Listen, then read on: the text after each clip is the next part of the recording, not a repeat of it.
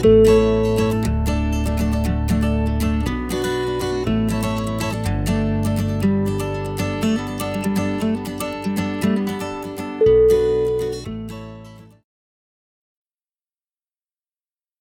and welcome to the inaugural episode of the Falmouth ShareSpace podcast. We here understand the dangers and uncertainty in the world that surrounds us and thought that this may help provide some solace and a sense of normality to our world. The intent of this show is to connect local businesses with our audience and to understand and strategize tips on weathering the storm. So, without any further ado, we are happy that you could join us, and let's dive into our first interview with Matthew Carmichael, the owner and operator of Falmouth ShareSpace. Falmouth ShareSpace opened its doors just last year. However, starting a new venture is nothing new to Matt, as he has built several tech companies from their infancy and successfully exited them to pursue other ventures. Currently, he oversees a multifaceted staff of just under a dozen employees. Matt, we would love to invite you to tell us more about your business. Thank you for having me. Sure. I mean, we have a couple businesses, a technology company that we operate in Albany, New York, but over on the Cape, we have Falmouth ShareSpace that my wife and I just started recently. I guess you would call us uh, Wash Ashores. We're from the Albany, New York area, but uh, we're now operating and, and living in beautiful Cape Cod, Massachusetts. We have Falmouth ShareSpace, which is in downtown Falmouth on 197 Palmer, just down the road from the Martha's Vineyard Falmouth branch. And uh, it's sort of a co-working share space for hopefully what we would like to bring in as like-minded people, entrepreneurs, small businesses just getting started. Uh, we have some private suites. We're just starting to launch our, our co-working space. And we also have physical and, and virtual mailboxes for use. The virtual mailboxes are great because it allows somebody else to receive your mail, which they will scan or copy into a computer that you can access from your mobile device or your computer anywhere so you don't actually have to physically receive your your U.S. postal mail anymore. Purchased a building in September of 2019, so just just starting the business and launched the co-working and the virtual mailboxes in January of, of 2020. And that is where we are today. That's really interesting. Uh, I think in the cities you hear companies like WeWork, but there isn't the same density of co working and software companies on the Cape. So I was wondering what intrigued you about coming here. Yeah, so you know, I've always been an entrepreneur from an early age. I've kind of wanted to work for myself, and I had success for the last 25 years or so in the in the technology sector in Albany. And as I've gotten older, one of the things I've wanted to do is share my knowledge with other startups and other entrepreneurs. We have a, sh- a sort of a shared space for our company in Albany that we rent, uh, and I saw their model. And when I came out here, I thought that would be a good model for us to bring onto the Cape, and it definitely would be a good way for me to uh, meet with other entrepreneurs and share some experience and knowledge and help them get their their businesses off the ground. So, Matt, I think one thing that would be really beneficial to the audience, we'll try to keep it brief, but I was wondering if you just had any, you know, kind of lessons that you'd like to share, anything that you think would be transferable to the, the general population of business owners. Yeah, yeah, I would say probably being careful with with capital investments. Initially starting, uh, you want to avoid debt, and it's it's also if you're someone who's working an hourly job or a full time job and you're trying to start your business, I would first start with a, probably what I would consider a side hustle, um, working nights or weekends or just opposite of your day job or your full time position to see if if there is traction there and if there's an ability to make some money. So you might do a side hustle for six months and, and, and then decide whether or not it's something that you can turn into a full time operation. One of the things that I've, al- I've always avoided is debt. I think pretty much almost any business you should be able to start for less than 10,000. So if people are listening, I would say if you can avoid debt and start a business, that would be the, the best way to go. I think that's probably where I've had my most success is avoiding overextending and getting too much capital, basically throwing too much at something at once, which is why I do think a lot of businesses fail within their first seven years, just because it's very difficult to get them off the ground. And if you you overextend yourself and you can never fill in that hole, eventually you'll end up having to close and take a loss. So, after almost 30 years in business, what is the number one lesson that you've learned? Yeah, let me think. I, I, I think one of the biggest challenges finding the right people, both consultants and employees. So, finding the right lawyer, finding the right accountant, finding the right marketing person is always challenging, and finding the right employees to help support your business is is difficult. I think early on I kind of may have rushed did two or three interviews instead of 20. Maybe gotten referrals for a, lawyer or two that didn't really specialize in the areas I, I needed.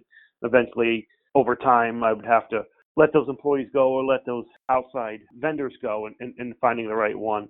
So I think as far as the lessons learned is concerned is, you know, I'd really take some time hiring anyone, doing some due diligence, coming up with some interview questions, coming up with some common questions, looking for referrals, checking references, things like that that would help avoid maybe having to have someone in your organization for six months that just doesn't perform and having to deal with that frustration until you do find the right person.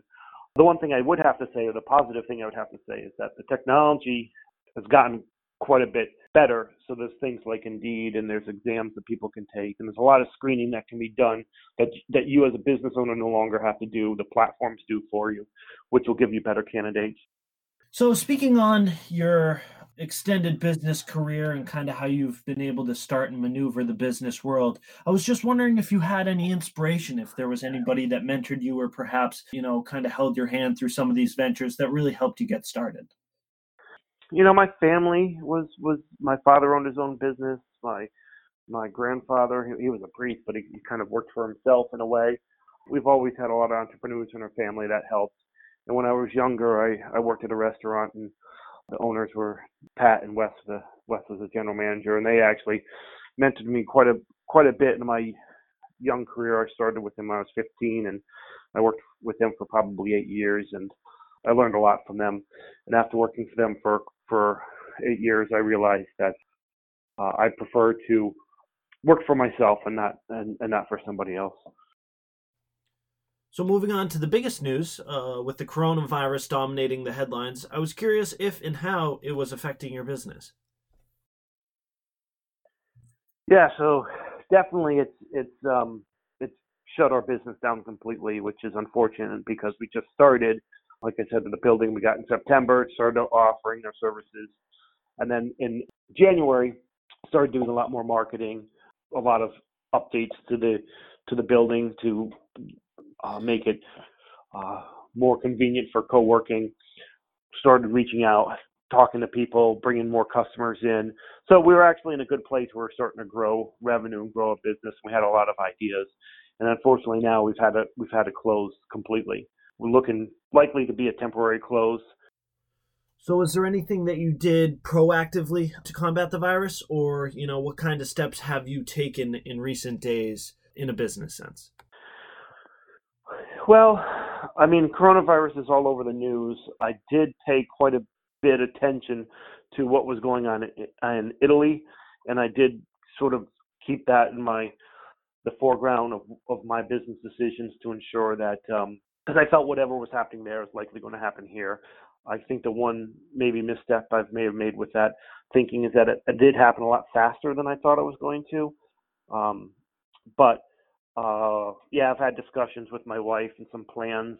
I made sure that we had enough cash uh, to pay, you know, the next couple of mortgage payments. I made sure all our bills were up to date, our electricity, our internet, um, and then um, began doing some uh, some research and reach, reaching out to uh, the lenders in case we needed additional equity, how we would get that, and how quickly that stuff could happen.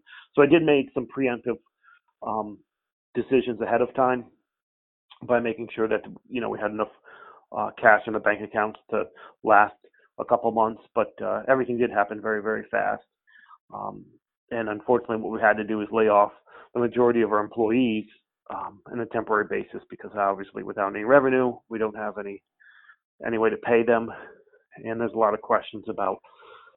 Uh, what the long term effect is going to be on this. But uh, yeah, I think initially I kind of saw this coming, um, so I did make sure to get some cash in the bank to cover expenses for a couple months.